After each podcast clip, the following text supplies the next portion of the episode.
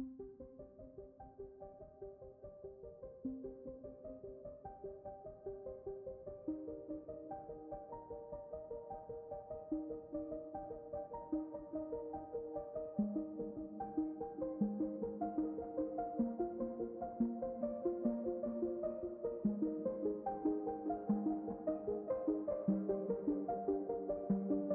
Bueno, y como ya saben, actualmente nos acompañan muchas redes sociales como lo son Instagram, Facebook, TikTok, Twitter y demás como Pinterest, Visco, que nos ayudan a distraernos un poco y compartir lo que nos gusta hacer. Así es, Angie. No hace falta ser un experto o estudiar a fondo este tema del cual hablaremos porque simplemente es algo evidente tan evidente que llegamos hasta el punto de ignorarlo y no darle importancia. Aunque ahí viene la pregunta, ¿deberíamos preocuparnos por esto? Bueno, ya para dejar a un lado el misterio me estoy refiriendo a la manipulación de los medios y las redes sociales. Y no me refiero al uso que nosotros le damos, no. Yo hablo de la intención que tiene de fondo, pues como ya es habitual todo lo que se crea para consumo masivo, siempre lleva una intención oculta en este caso, no es nada más y nada menos que manipular las decisiones e inclinaciones de las personas. Es lógico querer defender las redes sociales diciendo que solo es un medio de entretenimiento que nos saca por un momento del estrés de la realidad, pero lamentablemente no es así, pues las aplicaciones tienen una escalofriante función detrás del entretener Básicamente van recopilando información de cada uno de nosotros, la cual usan para empezar a incitarnos de diferentes maneras a inclinarnos por ciertas modas o pensamientos. Esto es usado para beneficio de marcas, tiendas, empresas y no podían faltar los políticos. Seguramente quieran saber cómo nos manipulan y las diferentes teorías que se investigan para conocer los métodos sobre cómo logran convencernos de seguir ciertas tendencias o gustos o pensamientos. Pues quédense escuchando para que podamos contarles acerca de esto. Mi nombre es Carla Borrero y junto con mi compañera Angie Caicedo le hablaremos sobre la manipulación de las redes sociales. Antes de iniciar con este tema tan relevante, mi compañera Carly y yo quisimos saber cómo las personas se sentían sobre este tema. Así que hicimos unas cuantas preguntas. La primera pregunta es, ¿te sientes manipulado por las redes sociales? Claro que sí, siento que las redes sociales constantemente nos están manipulando por ejemplo, influyéndonos en la forma de pensar, de actuar, hasta en la forma de nuestro propio estilo, cambiándonos eso, ya que muchas veces, más que todo, podemos observar en los adolescentes cómo queremos compararnos o igualarnos a las personas. ¿Y eso qué es lo que me hacen? Nos está influyendo de una manera de que nos está cambiando eh, nuestra forma de actuar, de pensar. Y también cómo nos pueden manipular por ejemplo, podemos observar diariamente que nosotros queremos tipo unos zapatos. Entonces nosotros lo decimos así, ay, yo quiero unos zapatos de tal estilo. Y básicamente nos damos cuenta que ya cuando nos podemos meter en Instagram, entonces nos sale publicidad de esos zapatos. Es como si nos estuvieran escuchando. Eh, y pues sí, eso lo utilizan ellos para hacer su marketing y todo. Y que las personas estén más tiempo en estas redes sociales. La segunda pregunta es, ¿crees que las redes sociales te han afectado en algún momento de tu vida? Sí, las redes sociales me han afectado en algún momento de mi vida, creo que sí. Creo que el uso de las redes sociales debe ser cauteloso y que también debemos tener mucho autocontrol para manejar eh, este tipo de cosas. Creo que me ha afectado porque en algún momento he sentido que necesito estar pegada al celular revisando las redes sociales. Eh, no me gusta, por ejemplo, tener notificaciones pendientes, entonces a cada rato estoy como revisándolo para quitar las notificaciones. Mm, creo que eso sí te afecta en cierto punto, sobre todo en las relaciones interpersonales que tienes con las personas que te rodean porque no es lo mismo cuando tú estás con una persona hablando sin el celular que cuando lo tienes cerca y le prestas mucha más atención a lo que tienes en el celular y no a la persona que tienes enfrente. Creo que las redes sociales sí eh, pues nos acercan muchísimo a las personas que tenemos lejos, pero también nos distancian mucho de las que tenemos cerca. Creo que esto es un tema que se debe tratar con cautela porque además no me parecen adecuados para todo tipo de edad y no me parece adecuado para publicar tantas cosas que le hagan saber a los demás su privacidad. Pues muchos casos hemos visto en los que a través de las redes sociales las personas eh, pueden robar información tuya para eh, suplantarte por ejemplo, nos pasó, en mi familia pasó un caso cercano donde eh, una amiga de mi mamá fue suplantada en su identidad y se comunicaba supuestamente como ella con mi mamá para que eh, le hiciera un favor porque tenía un problema muy grave y necesitaba dinero. Eh, nosotros nos dimos cuenta de la situación antes de, gracias a Dios, pero era una estafa haciéndose pasar por otra persona. Entonces creo que las redes sociales en algún punto de tu vida sí llegan a afectarte y por eso deben ser temas que debemos tratar con cautela. Bueno, luego de haber escuchado a nuestros invitados y su intervención, quiero hablarles un poco sobre el tema que ellos tocaron de las redes sociales y cómo nos manipulaban y cómo ellos se sentían al respecto. Las redes sociales tienen algo que se llama la mentira blanca. Esta básicamente se basa en las que el beneficio de faltar a la verdad es para el receptor, equilibran une a la sociedad, ofrecen diversas opiniones al colectivo virtual y ayudan a mantener relaciones sociales amplias.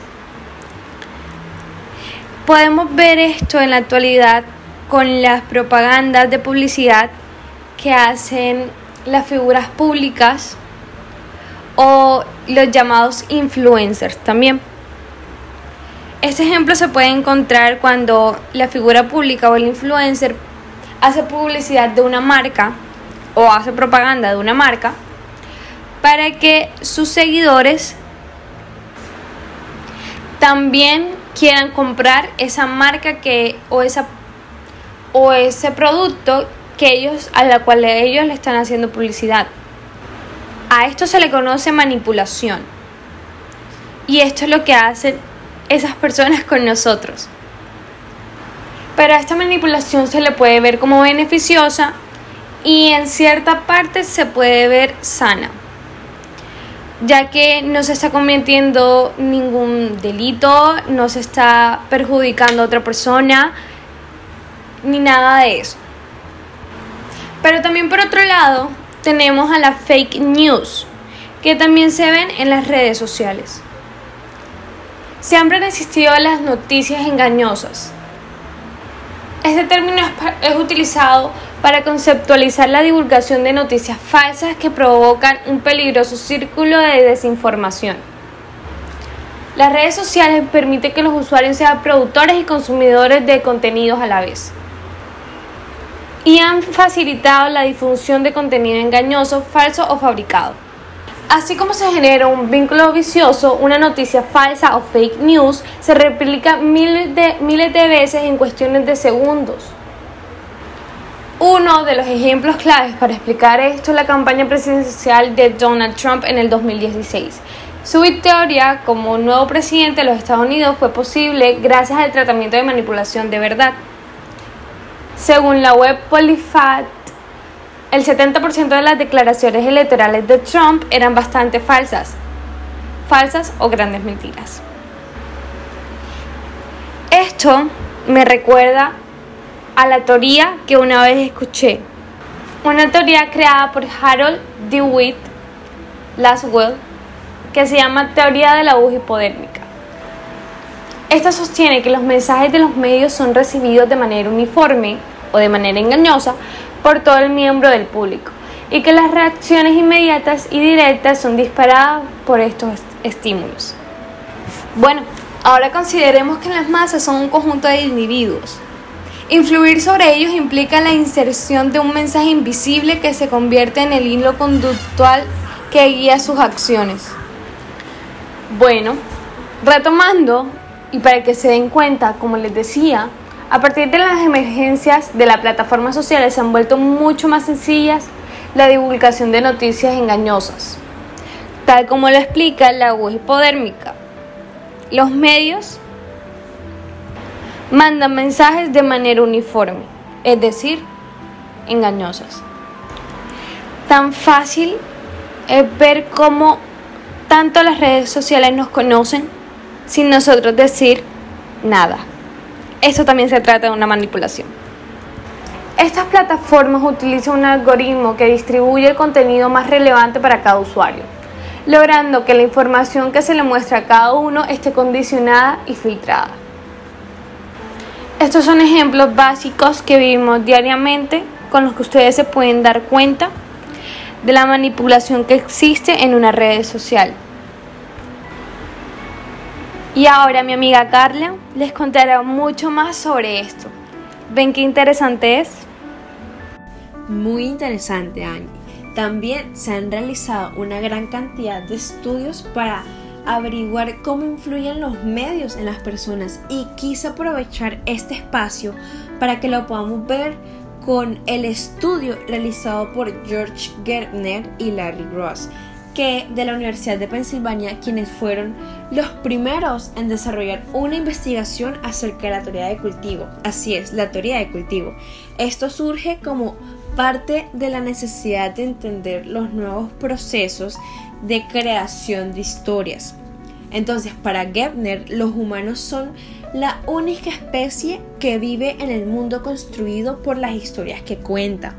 Y el proceso de contar historias pasó de ser artesanal e inspirado en las comunidades para poder convertirse en resultado de un proceso de marketing y manufactura elaborado, teniendo como principal propósito la identificación de los efectos cultivados en los espectadores de la televisión. Pero bueno, ahora viene la pregunta, ¿la política cómo aprovecha nuestra debilidad a las redes? Es muy fácil. Actualmente las principales actores políticos en el mundo tienen perfiles en Facebook, Twitter y YouTube. Pero ¿de qué sirve que tengan cierta presencia en las redes? Pues uno de los métodos en los que ganan fama o popularidad es por medio de polémicas que se generan y que se vuelven tendencia haciendo que muchas personas se percaten de esto y así empiezan a conocer las ideologías de ellos que al ser tan concurrentes van de forma indirecta influenciando tus pensamientos acerca de sus ideologías ya sea mostrando a sus oponentes como los malos o por medio de las fake news, haciéndose ver como si fuese el que mejor beneficiaría al país. Es por eso que las agencias gubernamentales y partidos políticos se han convertido en una auténtica amenaza para la vida pública. Otro método es la propaganda. Esos esfuerzos para combatir la propaganda en la red no son suficientes y la preocupación ya ha alcanzado una escala mundial, Angie. La manipulación en medios de comunicación y de las redes sociales es un tema ampliamente estudiado en el campo de las relaciones públicas y marketing. En lugar de crear una imagen o un argumento que favorezca ciertos intereses, se pueden utilizar tácticas de falicia, lógicas y propaganda, las cuales involucran la supresión de información, obligar a grupos de personas a dejar de escuchar ciertos argumentos o simplemente desviar esa atención a otro lugar que a ellos le van a beneficiar. Y bueno, para cerrar con todo esto, quiero comentarles que hoy en día las redes sociales han llegado a formar parte de la vida cotidiana de la mayor de los usuarios en Internet, empleándose como una herramienta de trabajo o como un mero entretenimiento. Sin embargo, muchos de nosotros estamos expuestos a ser víctimas de esta manipulación, que se da en algunos casos hasta inconscientemente. Por ello debemos conocer e identificar las diferentes amenazas presentes en las redes sociales, sus características y métodos de operar. Así minimizar el impacto de la cantidad de los usuarios y que seamos menos víctimas de esta manipulación. Además, es recomendable que los usuarios al ingresar a una comunidad virtual conozcan la información que ésta puede compartir y los, riesgos que ésta misma pueda tener. Debemos ser muy claros de lo que queremos, en qué estamos y qué hacemos. Y que a lo largo de nuestra vida nos vamos a encontrar con esto. Pero todo depende de nosotros. Si nos dejamos engañar o si mejor seguimos adelante sin ninguna de estas manipulaciones. Muchas gracias por estar conectados con nosotros hoy. Espero que haya sido de su agrado y esperen nuestro próximo capítulo. No se lo pierdan. Hasta luego.